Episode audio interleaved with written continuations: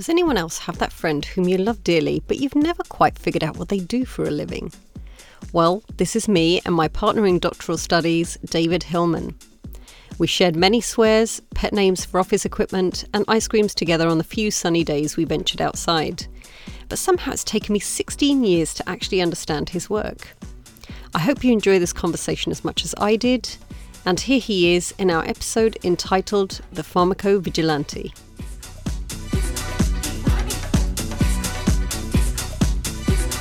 Hello, everyone, and welcome to another episode of the Two Scientists podcast, where inspiring scientists share their work with you wherever you like to listen. Today, we come to you from a rather unique spot rather than a cafe or bar. We are camped out in Kensington Gardens in London because it's a glorious day and our podcasting equipment allows us to do that. But enough about me and us. Uh, we are here today, of course. I am your host, Pam here, and we're here with David Basanta. But we also have with us another David who is very special to me.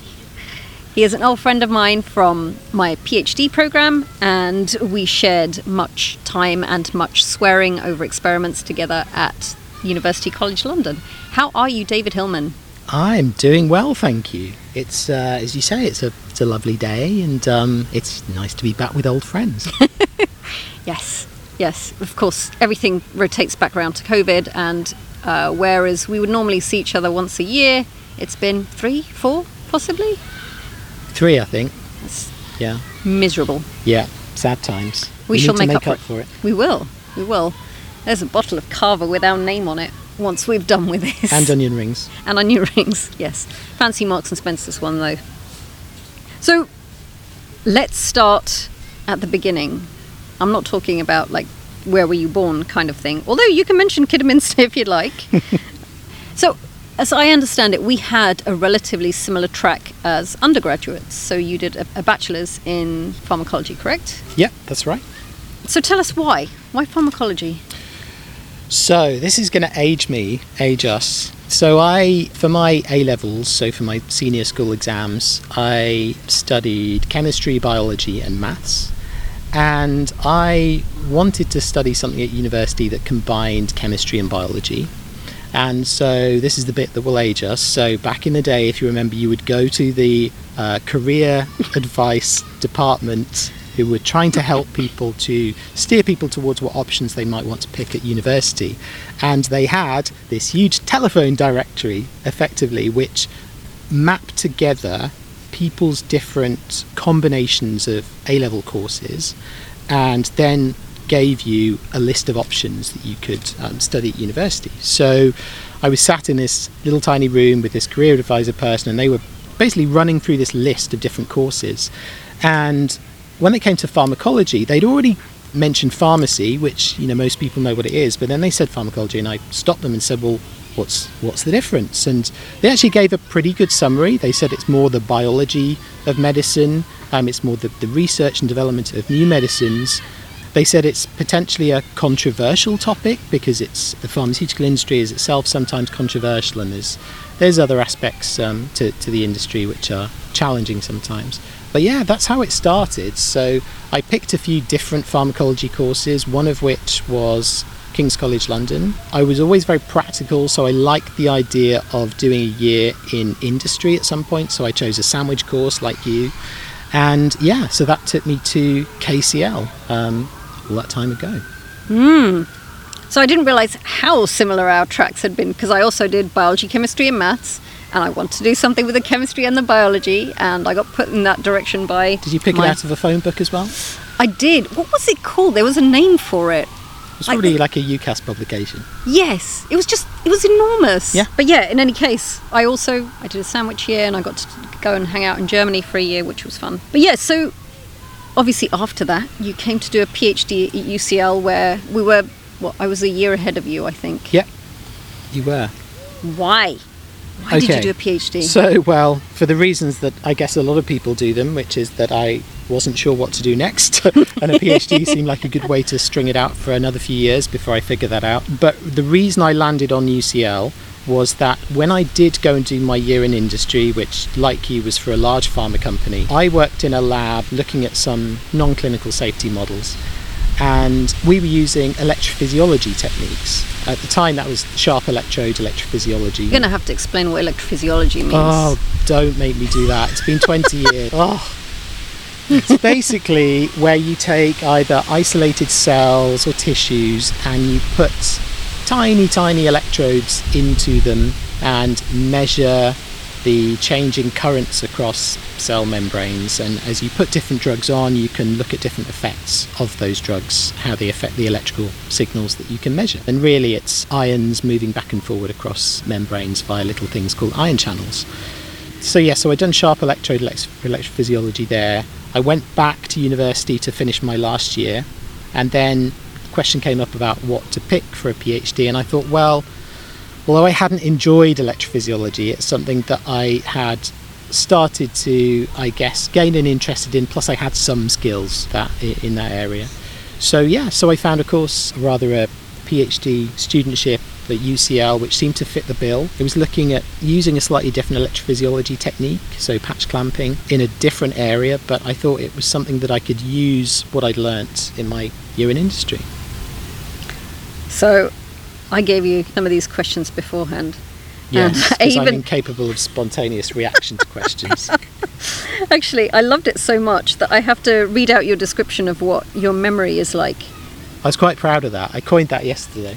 I used to think of my memory as a lobster pot. All right, so you said, I've just come up with a good analogy for my recall memory. It's like a reference library. You have to put in a request and then go away for a bit. When you come back, I'll have retrieved something from the vaults. Hopefully. yeah. Exactly. but aside from that, I wanted to say this might be something of a loaded question, but what did you think of your PhD experience? Mm-hmm. You know, I really I look back on those years with fond memory. Now it's partly because looking back, you edit out all of the stress and anxiety associated with doing a research project like that. I remember at the time when I first started, UCL ran some induction courses where they pulled together PhD students and other postgraduate students from all sorts of backgrounds. And John Foreman, who you'll remember, who was the Dean of Students at the time, he gave a little introduction to UCL, but also gave some interesting advice, let's say, and pointers. and one of the things he pointed out in that session was the high degree of mental illness that is encountered by students in general taking these types of courses because they are stressful and you often feel like you're kind of on your own um, driving your own research project forward sometimes through difficult times. So i do remember that in particular but you know what i remember mostly is just how impressed i was with all of the people that surrounded me because our department was not particularly flashy in its kind of presentation, but there were some seriously impressive people there. So I always like to think of our lab in the sense of, you know, it was run by effectively by Dennis and, and Guy when we got there, but before then it had been run by Don, and before then it had been run by Bernard Katz, who was a Nobel laureate. So it felt like we were the either grandchildren or great grandchildren of a, a Nobel laureate. And the the whole department was a bit like that. It had a lot of very understated people who were world experts in their in their field. And I always felt like the dumbest person in the department, but that didn't bother me too much because you know being surrounded by all this greatness and even just you know the little glimpses of things you would see at the kind of coffee breaks and in the corridors some of those memories still live with me. You know, bearing in mind this was back in what between 2001 and 2005. So very very early days of smartphones, things like Treos and things like that, which seem antiquated now. But I remember coming across two old professors, so probably in their 70s or 80s, comparing their smartphones. And that, like, little microcosm the things that I loved about the, the department. Yeah. And actually, I mean, I think you're you're definitely selling yourself short. Like nobody would say that you weren't smart enough to be there. And I think one of the things that kind of ties into the, the mental health aspect is that we all felt that way, yeah. except we didn't express it to anyone else. It's, like, it's utterly ridiculous. It's like, how can we all be the least smart person in the room? That's just not possible. Yeah. And after that, we all got our PhDs anyway. So you know. Yeah. Yeah, I cert- certainly have no regrets about it, and I look back on those times with, with very fond memories, for sure. Yeah. Give us a just talk briefly about what you did for your project and what the difficulties were. So the lab that I joined, so which which you were part of as well, their speciality was calcium activated potassium channels. And over time the lab had looked at these ion channels in various different settings. The project that I was given was looking at these channels in vascular endothelial cells, which was a cell type that no one in the lab had ever studied before. Hmm.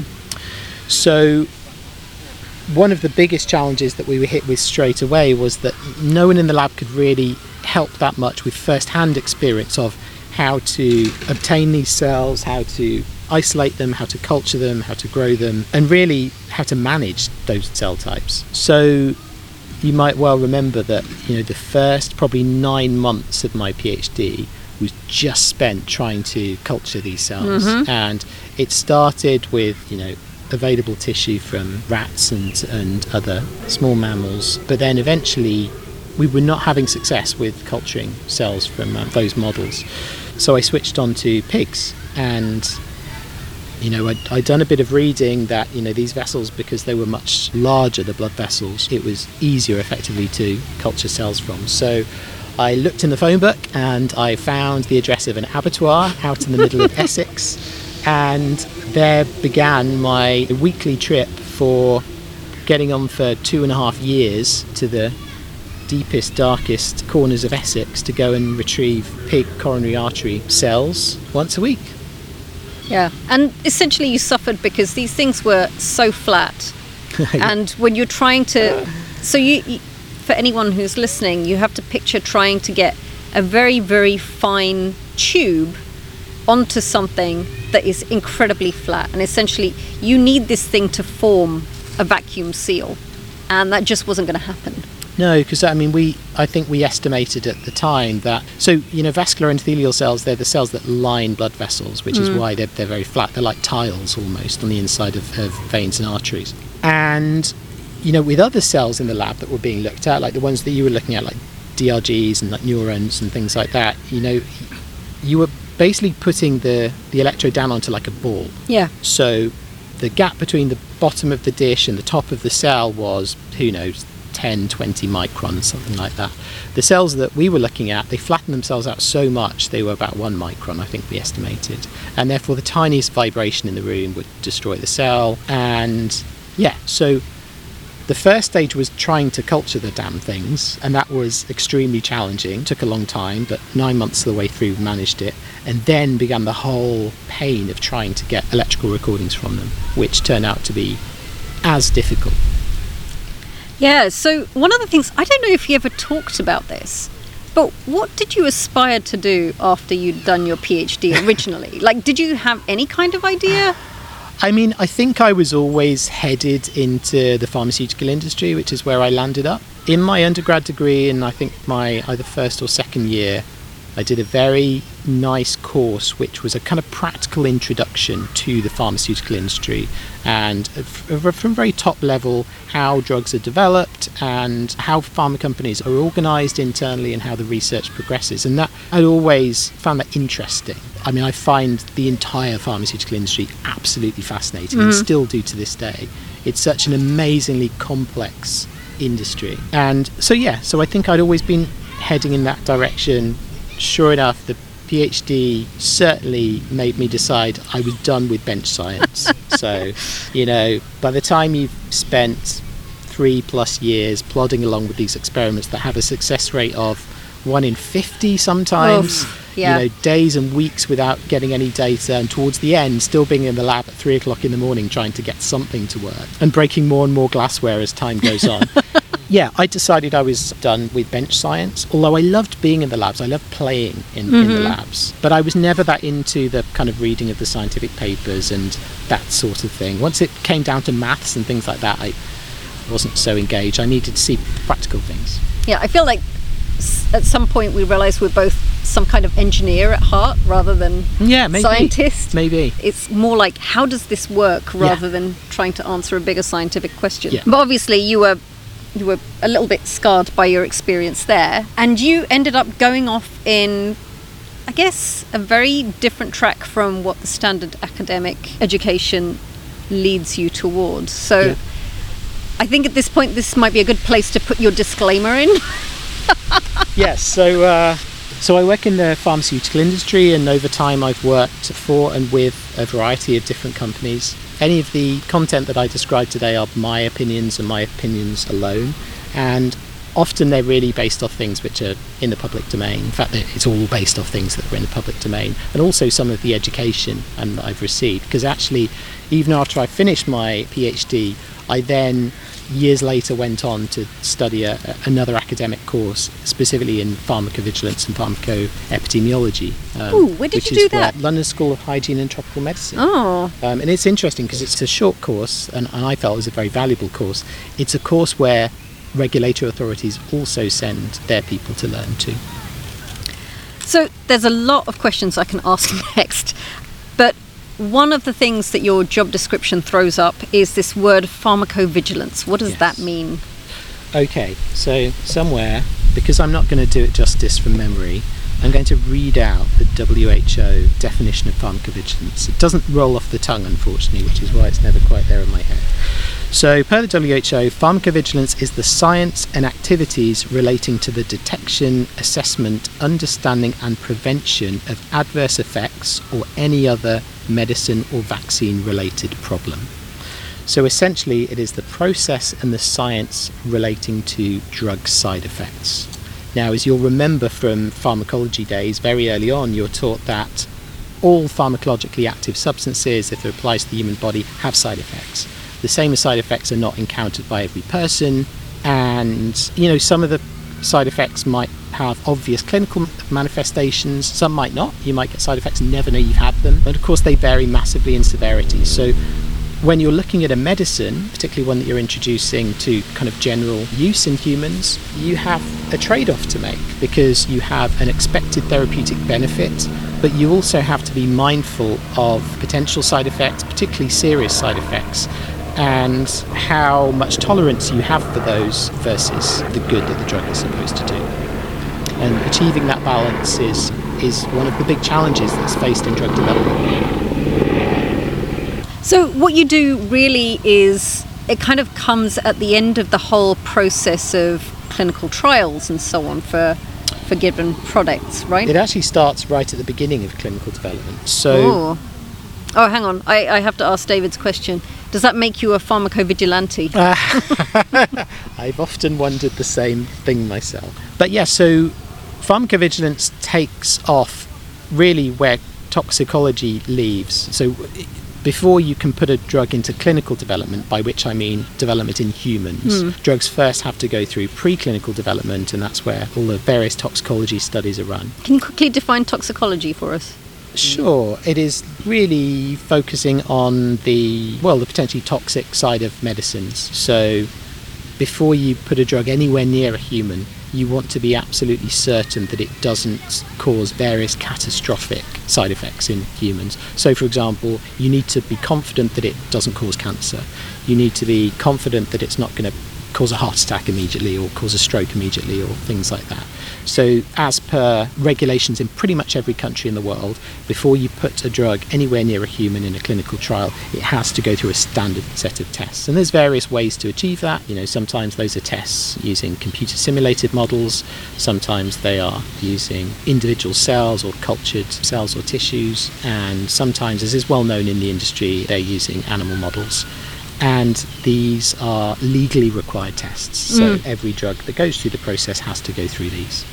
So that's done before it gets to clinical development, and then you start with phase one clinical trials, which are studies on usually on healthy volunteers. And they're very small trials, they involve perhaps a, a few tens of patients, and the only purpose of those trials is to look at the safety and tolerability of the drug. So, this is the first time you're putting the drug into humans. There is a bit of an exception to, to that. So, although these are usually conducted on healthy volunteers, for some drugs, including, for example, oncology drugs, those drugs are usually along the more kind of toxic end of agents. So it's not ethical to put those into healthy volunteers. So sometimes those studies are conducted in a patient population. So once a drug moves into human studies, into phase one, from that point, really for the rest of the lifetime of that drug as a human medicine, pharmacovigilance is involved. So all the way through the phase one, two, and three studies, and then once the drug goes onto the market, pharmacovigilance continues. So the companies or the pharmaceutical or biotech companies that are developing these assets have a legal requirement to collect and analyze this data on an ongoing basis pretty much forever until that drug is eventually if it's lucky enough to get to the market until it's withdrawn from the market perhaps many decades later very good and i think that there are probably some very topical things that have come up recently as a result of covid-19 which is important to consider when we're talking about these things, mm-hmm. in that we're not just relying on these clinical trials that have gone out to ensure that these things are safe. But once they're out there, that you have to continue to get feedback from people who are taking these to ensure that they continue to be safe in the long term, right? That's true. So, you know, ordinarily in clinical development, once you get through phase one, two, three, and if you're lucky enough to have a drug which is sufficiently efficacious and tolerable to, to go to market, then yes, you know, the drug's released to market and you continue to, to monitor for this stuff. Vaccines are in a particularly special category because they are drugs that are given to healthy people. Mm, yes. And so, therefore, the benefit risk balance is more complicated in some ways because you know it's it's hard to consider the benefit to the individual of taking a product when they don't yet have that disease. So now there are other drugs that are in similar category, other drugs that are given to healthy people. This is where I can ask you some questions. So what what do you think those other drugs include? Oh goodness, um, I'm trying to think off the top of my head what they might be. Yeah, it's all very the, unfair. All I can think of at the moment are the other vaccines. Okay, so. but there are lots of prophylactic things. Yeah, yeah. I can't think of anything. Contraceptives. The uh, obvious prophylactic, yes. Drugs used for travel, so things like anti malaria tablets. Oh, yeah. Drugs used for things like smoking cessation, mm-hmm. stuff like that. So again, these are these are all drugs that are generally given to healthy people. So you know, and this is where benefit risk balance comes into sharp focus because if you have a drug that has been developed to treat a very hard to treat cancer, let's say, then when you consider benefit risk balance, you know, if these patients are effectively going to die without a treatment and this is the only treatment available, you might be able to accept that a drug has a 1 in a 100 chance of causing a fatal stroke particularly if that drug's given in hospital and these things can be can be managed. If however you're developing a cough medicine, then your tolerance for any type of dangerous side effect is basically zero. And of course, many drugs elsewhere on that scale. So, yeah, benefit risk balance is a key part of what has to be looked at during drug development. And, yeah, as we say, vaccines are particularly challenging. Often these days, when a new drug is developed, the clinical developments and the, the studies don't stop necessarily when the drug is released for marketing. So often, as a condition of the marketing authorizations that are granted for these drugs, there have to be continuing studies to look at safety. So these are called post authorization safety studies. And so, yeah, so there's ongoing collection of data in a, a rigorous way to keep monitoring for various things, either either new things that we didn't know about the drug before, because of course when you're in clinical development, your number of patients is normally quite small, mm-hmm. so you're less likely to spot very rare side effects that you wouldn't usually detect a 1 in 50,000 probability side effect in a clinical trial cohort. Yeah. But sometimes these post authorization safety studies allow you to pick up more of that and enable you to characterize some of the side effects that you do know about more in detail. Yeah. So David B here asks essentially, how long do these things go on after the drug's been on the market? For example, is there still pharmacovigilance for aspirin? Yes, every single drug that has a marketing authorization out there, it is the law in pretty much every country in the world that all safety data that becomes available to the marketing authorization holder, so that's the company that owns the rights to the drug and effectively sells the drug, yeah, they're required by law to collect, process, analyze, and report this data. Now, as drugs age, the natural reporting rate for some of these drugs drops. So, mm-hmm. the probability of a physician or a pharmacist or a nurse or even a patient reporting a side effect probably drops over time because these are not new medicines anymore. But even so, any data that is collected has to go through that process, which is the pharmacovigilance that we were referring to earlier.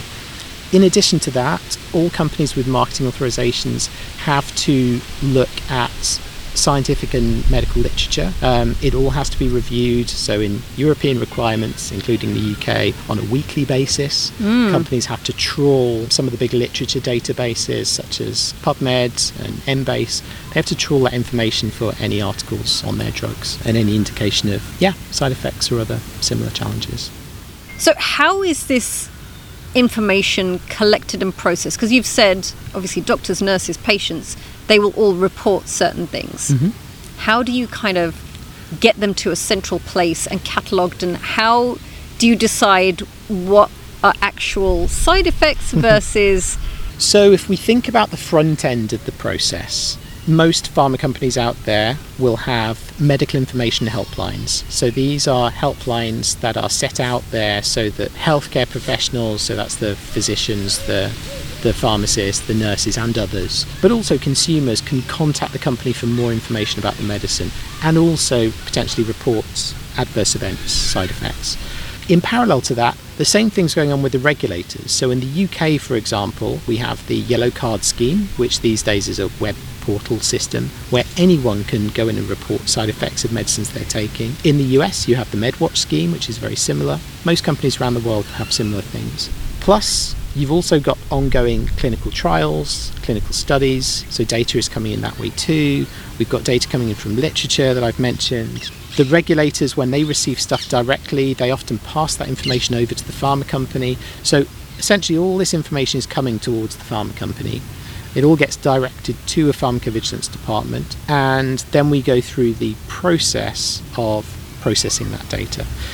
And so that data comes in from everywhere around the world where the drug is available for patients to take, both in clinical trials and on the market. So yeah, so the process basically consists of firstly translating the data if it needs to be translated. That gets captured into a safety database, and there are various commercial safety databases out there. This is where companies collate all the information received on their drugs. And it goes through a process whereby data is kind of standardized, it's put into standard terminology in a way that is compatible with the regulatory requirements. A narrative is constructed, so we write a story of what's happened to the patient from beginning to end. We look at various things like if the information is available to us, you know, what other medications were the patients taking, what's their medical history, what was the sequence of events, so what was the time to onset, if possible, if we have that information between the patient taking the drug and then reporting the side effect, what the clinical course of the side effect was. So, did the patient recover? Was any adjustment made to the, the, the dosing?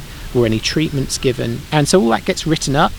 We then decide what other information do we need to know and then there's a feedback loop to go and ask the reporter if they'll provide additional information. Usually, we ask for more information on more serious adverse events. We don't want to overburden the, the reporters. Now, reporters in clinical trials, so physicians involved in those, they're legally obliged to help with that process. Spontaneous reporters that we refer to, which is just where any healthcare professional or consumer contacts the company, that's a voluntary reporting system. So we can ask them for additional information, they don't have to provide it, but we have to ask the questions anyway. So the information gets pulled together. It then goes usually goes to a medical review. So we have kind of scientists pulling the data together, and then we have physicians reviewing the case, making sure it makes medical sense. And then, depending on the seriousness of the case and other attributes, that case might have to be reported out to regulators worldwide. And a lot of the reports, which are um, serious, have to be reported out within 15 days of what we call day zero, which is the first day anyone in the company became aware of the report. Mm-hmm. But to give you an idea, you know, the large pharma companies are dealing with potentially tens of thousands of reports a week that are coming in on all of their products. So these are vast systems that are set up, and they have to be set up to be able to meet all of the regulatory requirements in terms of timelines for reporting. So the data is coming in, the expedited reports are going out in the format that the regulators require, we also have to pull together what we call aggregate reports. So these are aggregated analyses of data over time. For newer drugs, for example, those are submitted in Europe every six months, and then over time, as the drug gets older, the gap between reports gets longer. And then also, we're doing something what we call signal detection, which is where we are analysing the data and we're looking for trends in the data. Where we think we've got patterns, we're starting to then look into researching those patterns a little bit more. You know, if we start to see, for example, that, I don't know, that we, we're getting what appears to be a disproportionate number of nosebleeds, let's say, in a patient cohort, we would, you know, do background research on, well, you know, is there a plausible biological mechanism that we know about through the development of the drug? Was there stuff seen in the animal studies or even the human studies that might indicate that there's a there's a root cause here. We'll look into confounding effects. Are all these patients on other drugs which actually are likely causing that? And yeah, so a, a kind of an appraisal is done. What's going on? Is it likely to be caused by something else? And if not, you know, we keep on looking. And those conversations then have to be shared with the regulatory authorities. And over time, what you'll see is the labeling of the product, the professional labeling which in Europe, including the UK, is the SMPC, the Summary of Product Characteristics, which is a bit like the instruction manual for the product, which is available to healthcare professionals.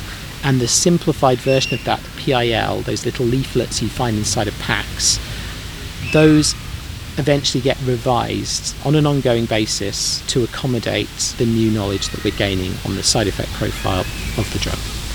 So this is an ongoing process, and it happens throughout the entire lifetime of the of the drug.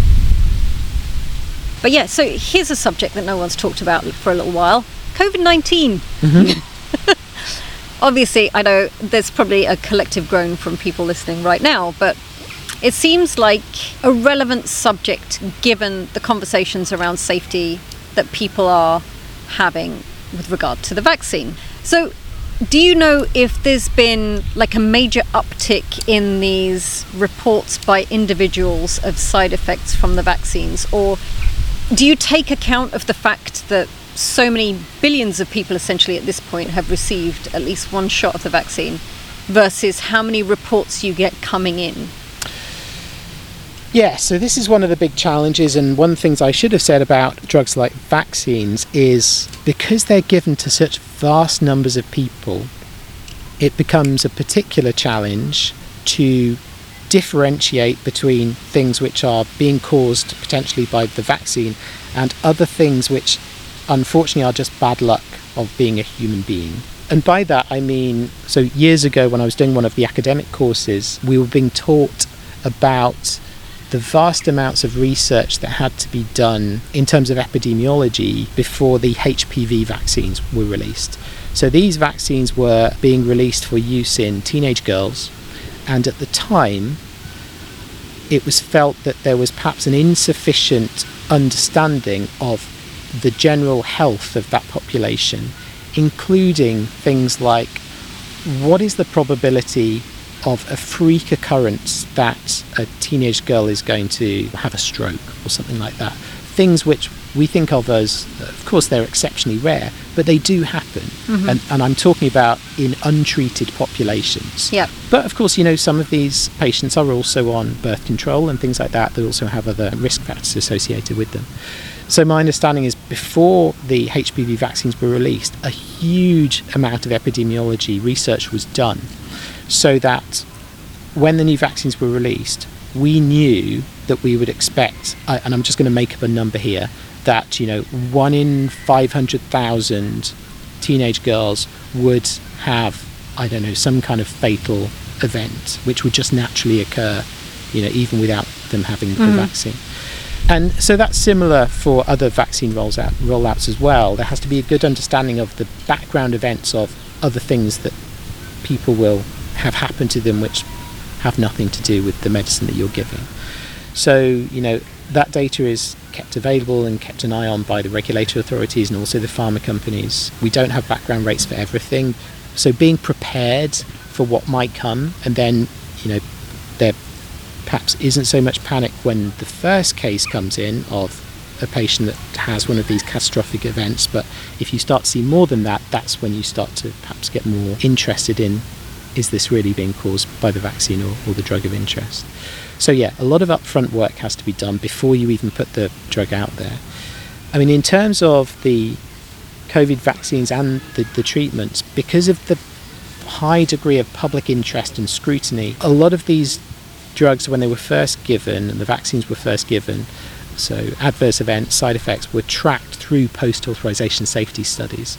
So actually, a lot of people, when they got their first doses, consented to have maybe a, a follow up call from an investigator who would ask them about various side effects that happened. So, in addition to all of the natural spontaneous reporting that was coming in, there were very large cohorts of PASS study data coming in, which is a, a robust way to, to, to look at these things.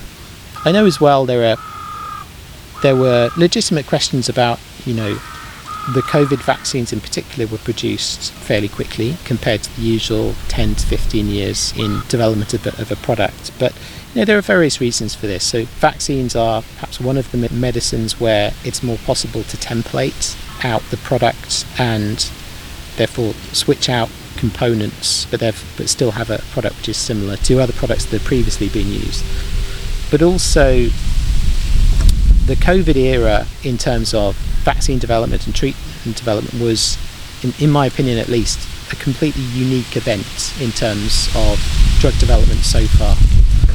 If you think of drug development as a kind of universe, or I'm going to use some wonky analogies here, but let's say as, as galaxies which have solar systems within them that have planets within them. So if you think of a, the galaxy of drug development, you have all of these different stakeholders involved. You have the pharmaceutical companies and biotech companies and the service companies that support them. That's one area.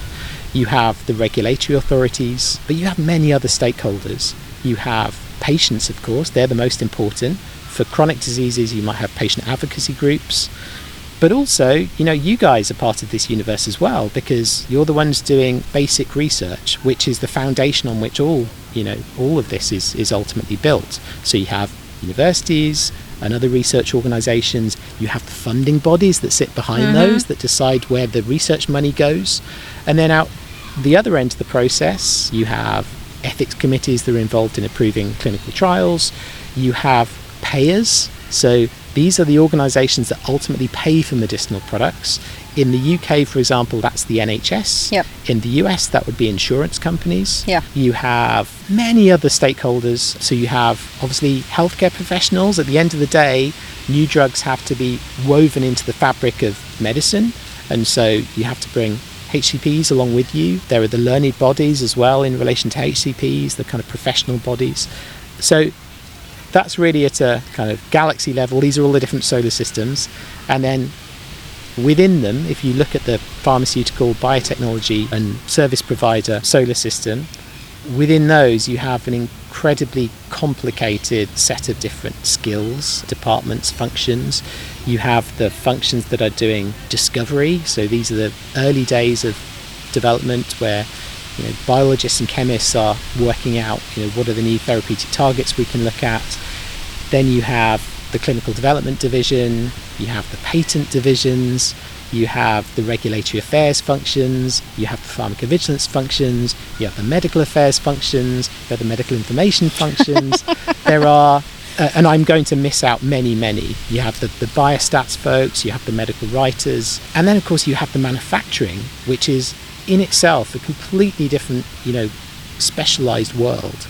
So you know, you're dealing with a very complicated process with lots of things which are interlinked. But for me, if you think of all these things like if you lay out all different compasses, let's say, and I'm talking about the compasses you use to check direction, not the ones used to draw circles. And if you scatter them all out, they'll all be pointing at different directions. You know, all of these different entities have their own priorities because, of course, the industry as a whole is developing many different medicinal products for different reasons. I think when COVID came along, it was like drawing a magnet across the top of all those compasses, and it got all the needles to point in the same direction.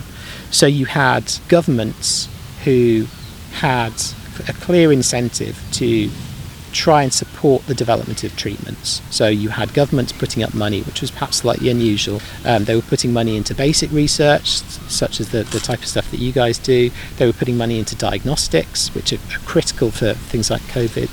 They were putting money into the development of vaccines and into treatments. And then, of course, you know, you had the pharma companies where there was a scramble to try and develop something to help humanity in its hour of need. You had the regulators with a lot of focus on them, you know, and everyone watching their every move and trying to ensure that, you know, as many processes that often might take months or perhaps even years were made as efficient as possible. Mm-hmm. And it was a unique point in time because everyone was lined up with the same objective. So it meant, for example, that you know parts of the industry which are normally a nine to five job became a 24/7 job yeah. for, a, for a short period of time, and there was a huge amount of collaboration which happened between the different stakeholder groups. You know, regulatory authorities offer perhaps free scientific advice to companies that were developing this stuff. They met very regularly with companies that were, were in development. They gave a lot of advice as to what their expectations were when the data was received by them. They shortened some administrative pathways, let's say, which usually take up a lot of time. They prioritize resource, so it's resource specifically waiting for this data to come in. And so, yeah, a lot of normal processes were adapted so that things could be done as efficiently as possible. And the outcome was that you know, these drugs went through the entire process in a much more efficient way than would usually be encountered. I think another thing as well is with, with things like vaccines, the side effects that we anticipate to see, including the rare, unusual ones, ordinarily these manifest within you know, days or weeks. It's not something that usually we anticipate things to occur years later. So there was that aspect too. But but yeah, it was a it was a unique time. Yeah, and actually, this is a, a good throwback to Dr. Karina Rodriguez's podcast because she ran one of the clinical trials for the vaccine in children at USF where I work. Ah, um, so yeah, so she talked about uh, some of the things that you mentioned as well. I should say I was not involved, sadly, in, in any of the um, the COVID vaccine development, but you know it was fascinating to, mm-hmm. to watch and actually to see my profession become a talking point in, in the news every yes. day. Um, it was very interesting to see all of this play out. Yeah, so actually, that's probably a good point to pause and ask you what do you actually do? Okay, so so as I kind of indicated, the process of pulling in adverse event data, of coding it, which is the, the term we use for tidying up all of the data, putting it into a safety database, writing those narratives, getting the medical review, getting the important cases out the other end to the regulators, writing the aggregate reports, doing the signal detection. These are very complicated processes, and every company will develop them slightly differently. You know, small biotech companies they might only have one product. It might only be approved in one or two countries. A top five pharma company will have hundreds of products authorized in many countries around the world. But all of these processes are put together in compliance with extremely strict regulations. Regulations that, as I said, exist in almost every country in the world. And actually, the regulations kind of cross over in the sense of if you have a product that's authorized for marketing in the UK and the US, for example, you know, the, the UK requires you to collect all the data and analyze it, as does the US they also require you to collect the data from each other's territories. So, mm-hmm. so companies are in the middle of a very complicated regulatory framework, which is a little bit different in each country, but fortunately is harmonized through some international bodies and international terminology. But building pharmacovigilance systems is complicated and it has to be done right. Firstly, for the obvious reason that we want to protect patients. It's in no one's interest that, that patients are not protected. But also, you know, the penalties for not complying with these complex regulatory requirements are severe. And so, my job really, as a let's say senior leader within a pharmacovigilance department, is to make sure that we build the right structures um, for these companies, that we that we keep an eye out on all the areas which are you know, potential challenges, and that companies are being compliant with the legislation to which we're all held. And so, so yeah, so building pharmacovigilance systems, I think, is the simplest way I can describe it. It sounds pretty heavy and pretty complicated. Yeah, I mean, if you look at the, the larger pharma companies, if you add up all of the resource that they put into pharmacovigilance, that they're legally required to put into pharmacovigilance to service the needs of their products, a, a lot of things are outsourced these days, if you count that comes from the outsourcing organizations as well. The big pharma companies have thousands of people like me involved in the processing and analysis of this data. So it is a big area, and that is all we do. You know, we're not involved in any, any other aspect of the drug, not involved in the sales and marketing, for example, of the product. That's almost the complete opposite side of the company to us. All we do is, you know, work in this very professionalized, very standardized discipline, which is pharmacovigilance. So, David has a couple of questions. The first one should be relatively quick, which is that is there a regulatory authority that is the gold standard? oh, I'm not going. this is this is a very politically sensitive one. um, there are certainly some regulatory authorities who, particularly in some of the larger markets, who are, let's say, more prominent. So, examples would be the US FDA, the Food and Drug Administration, that is the drug regulatory authority for the United States. In the UK, we also have an extremely prominent regulator, the MHRA. They're one of the oldest uh, regulators, um, I believe, in the world. So that's the UK Medicines and Healthcare Products Regulatory Agency. But you know, every country has its own regulator, and whilst there are some who put themselves out there perhaps as world leading regulators, there are just as many others that are doing the same important job for their countries. The European Union and European Economic Area has a slightly more complicated system because they have a coordinating regulatory authority, which is the European Medicines Agency, the EMA, who many of you will have heard about in news reports, particularly during the, the COVID situation. But at a national level, you also have all of the, the national regulators who are working in tandem with the EMA. Okay. So this sounds quite different from, obviously, it's very different from what you were doing during your PhD. yes. Um, he also wants to know how did your PhD work prepare you to do what you do now? If I could sum it up in one phrase, and this is a phrase which is overused, but I think in this case it is really true problem solving. Mm-hmm. Because it's interesting, you mentioned earlier that you and I were almost engineers. Well, I went from becoming a physical engineer, at least in a lab environment, mm-hmm. to a process engineer. And, uh, you know, I always used to think very naively when I was doing the basic research with you I used to think, look, we're solving problems that no one knows the answer to. This must be the hardest job in the world. We're not we're not solving man-made problems. Man-made problems must be so easy to solve. But no, man-made problems are also particularly challenging. And when I say man-made problems, you know, I'm not talking about problems that someone has deliberately created. It's just, you know, logistical challenges and just the challenges caused by working in, you know, different regulatory environments with different sets of requirements and how to build processes that meet all of the requirements at the same time and react to events, of course, because it might well be that you've had a product that has been ticking along nicely for a long time and then suddenly there is a safety concern with the product. And if that safety concern is in the public domain, you will be deluged with reports in relation to that product called yep. stimulated reporting. And, you know, of course, sometimes companies will be subject to class action lawsuits, particularly in the US. So they might also receive large volumes of reports all in, a, in one go. All of those reports have to meet the same legal timelines, but now suddenly you've got 10,000 reports landed on your desk. Each one takes four hours to process, and they're all due to the regulators in 15 days. So, yeah, it, it is challenging working in a hyper regulated environment essentially these are problems that come about because we're humans Exactly. Yeah. and we have to somehow live together. Yeah. So I had a couple of questions from my little sister, and these might not be directly related to your work, but they are related to the fact that you work within an environment that involves clinical trials and patients and so on. And so Suki wants to know are side effects from drugs usually the same for healthy people versus patients? This is a great question and caused me a little bit of head scratching. I think, I mean, Ooh. the answer is it depends. I think by and large, yes, but there will be some exceptions.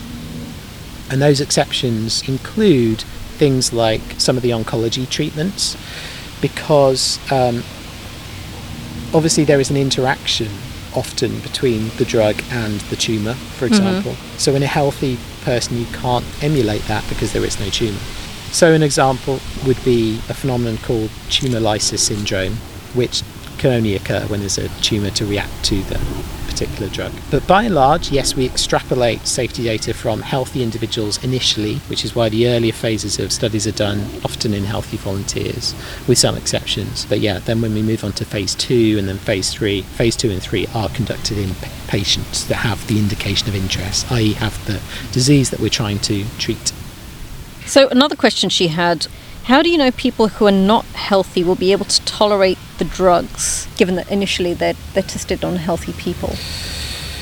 So the first thing I would say is I'm not an expert in the design of clinical trials, mm-hmm. but as I said, as you go through phase one, which are the trials that are normally on healthy patients, you actually start out with a tiny, tiny dose. So Yep. you have an idea of dosing from your animal studies, but the data isn't always transferable. But you take the maximum tolerable dose in, in animals, including in the most sensitive animals, and you then cut that by a huge factor, by perhaps 500 fold. So Right. you start out with a tiny amount and then you escalate up the doses to see h- how the patients are tolerating the drug. Not the patients, subjects, I should say. So these are healthy volunteers usually. Yeah. So th- that's phase one. But yeah, then of course, when you go into phase two, you're dealing with a different patient population. I don't know exactly how that's always done, but of course, you know, trials are put together by experts in the field and they involve your clinicians whose expertise is this particular area of medicine. Yeah. And of course, it's not just the physicians at the pharmaceutical company and the biopharma company and the scientists, I should say, as well. Also, this stuff is going to regulatory authorities, it's going to ethics committees, all of whom will have their own areas of expertise. So, you know, protocols are designed around the patient and to ensure that patients are not put at unnecessary risk. Ah, sometimes David sends me one of those questions that really makes me giggle. And this is if regulations are so important and onerous, how do I start my own biotech in the garage? Well, it's interesting, you know, companies don't necessarily have to be that big themselves to get started, but what they will need is a lot of help. Yeah. So what you'll see these days is, you know, new biotech starting up, but they rely very heavily on outsourcing. So they will partner with service providers, with contract research organizations, with contract manufacturing organizations, all sorts of other parties that have the expertise that perhaps they aren't able to pull together themselves. But yeah, there are some companies out there, particularly smaller companies in earlier development that are, you know, pretty small, might have 20 people in the company. Yeah. Um, but they will need to rely on the, the help of many others because as I going back to the kind of universe description that I gave, you know, there are so many specialized areas that you need to have covered in order to pull together everything you need both to run a clinical trial and also to submit a marketing authorization application and then also keep your product compliant with all of the legal requirements that are out there It's a lot. It is a lot and you know this is why drug development is so costly because it needs a truly vast number of specialists involved and you know quite a lot of physicians as well. And also you know most drugs that enter drug development don't make it all the mm-hmm. way through the other end. So the end costs of medicinal products also have to cover the cost of the drugs that didn't make it. And plus companies only have a certain period of exclusivity before their drug becomes generic, i.e., other companies can start making it. So this is purely from a personal perspective, Mm. from your point of view. What do you think about the fact that obviously you have these companies who have put so much money into developing these things, which were designed to treat a global pandemic, and Mm. yet we found that, for example, like entire continents like Africa still don't have a lot of people vaccinated against COVID 19. And those companies will refuse to open up the patents to allow them to be able to get people to stay healthy. Yeah, it's an area that really I, I'm not really sufficiently qualified to talk on, and, and I'm not just saying that, you know, through not wanting to put my foot in my mouth, but particularly with some of the vaccine technologies that we use, they were not simple medicines to mm-hmm. manufacture. So not simple to manufacture, not simple to store, not simple Yep. to distribute, and sometimes, I guess, it is perhaps a legitimate concern of a company that if other companies start making their same drug to a lower quality, that can have ramifications elsewhere. Now, I'm not saying that that was the reason behind some of what you, you mentioned. Now, there was a vaccine that was developed, the UK vaccine, which was mm-hmm. specifically developed from the outset to be made available in developing world countries, let's say, and specifically to be made available at cost. And even the way that product was designed, it can be manufactured and stored at fridge temperature. which is a big Um, deal. Exactly, it, it is a big deal. You know, those are all very important components to consider a vaccine that could be used in those environments. But even, you know, I, I remember because I vacuumed up all of the documentaries I think on television, Netflix, everywhere else about all of the challenges that were being faced. And you know, there were even things that you just wouldn't think about, which was, you know, because the mRNA vaccines had to be stored at minus 80. There wasn't enough minus 80 freezers Yes. in the developed countries, let Yeah. alone figuring out how to develop and ship these to other countries with different climatic conditions. And so you even had the manufacturers of that type of equipment having to up their game and suddenly churn out much more equipment than, than they previously had. So yeah, there's no simple answer. I mean, historically there have been other challenges in the past with other types of drugs such as the HIV medications. In the end, access to those drugs was resolved through very careful dialogue between companies, regulators, others. Access issues, I believe, to those drugs, and again, this is just basically what I see on documentaries and other things. Where there are access problems these days, they're not in relation to the drug supply chain, they're in Yeah. relation to other things like people not wanting to come forward and um, receive treatment because of the stigma associated with things like that. So, in short, do you enjoy your work? I do. I mean, I can honestly say that in my work, every day is different.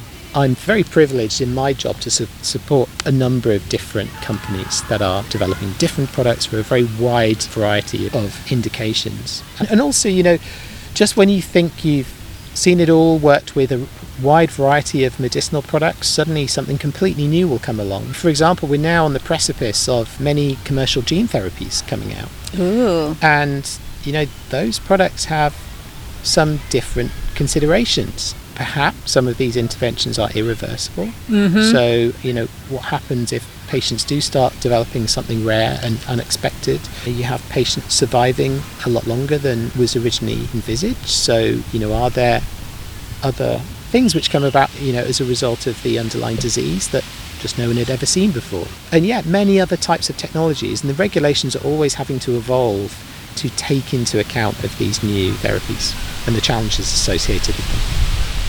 Well, it sounds like you will continue to live in interesting times. yeah i don't think i'm going anywhere anytime soon Well, thank you so much for your time today, David. That was fantastic. And yeah, as I say, we kind of thought of you as soon as we started thinking about the safety surrounding things like COVID vaccines and knew that was your jam. So, yes, we very much appreciate your time today. okay well thank you very much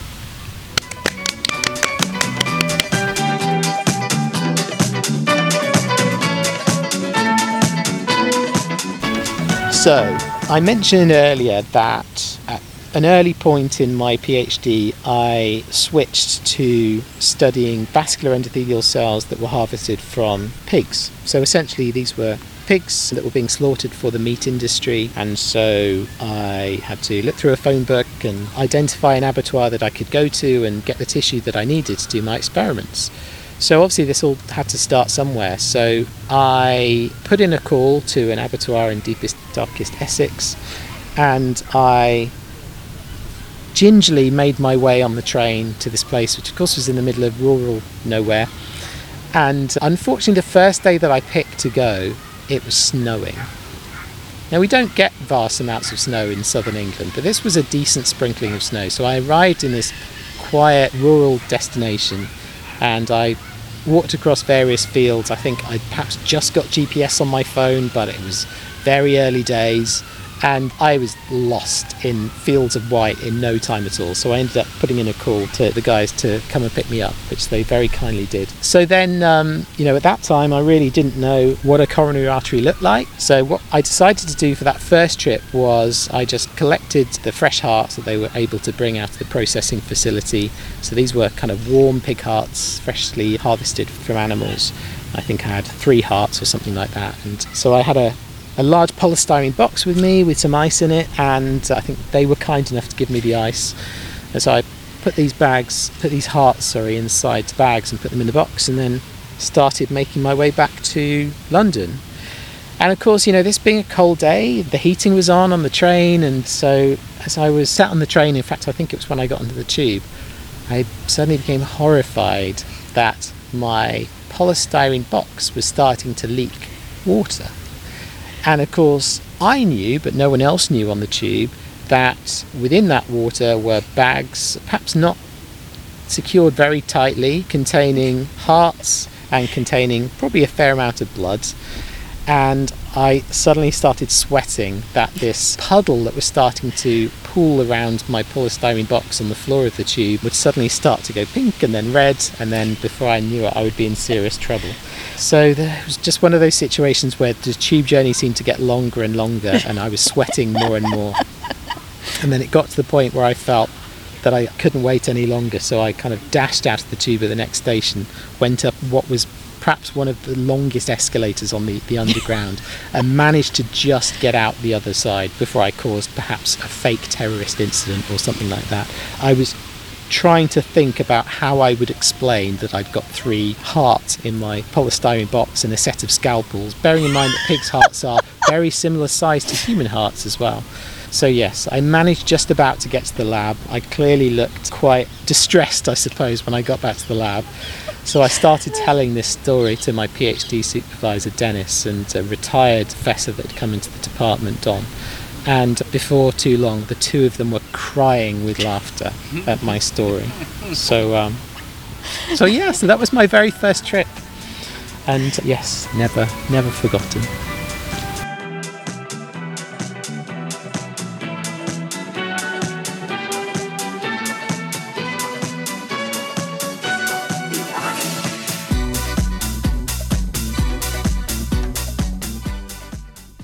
You've been listening to Two Scientists, directed, edited, and hosted by me, Parmvir Bahia, and co produced with David Basanta Gutierrez.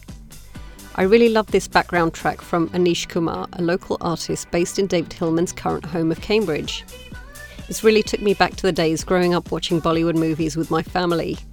You can head to twoscientists.org to find links to Anish's Bandcamp page and find more of his creative mix of Indian electronica. You can also, on our website, find links to our social media and our web email address so that you can send us any messages and any thoughts that you had on this particular episode. We look forward to hearing from you at hello at twoscientists.org.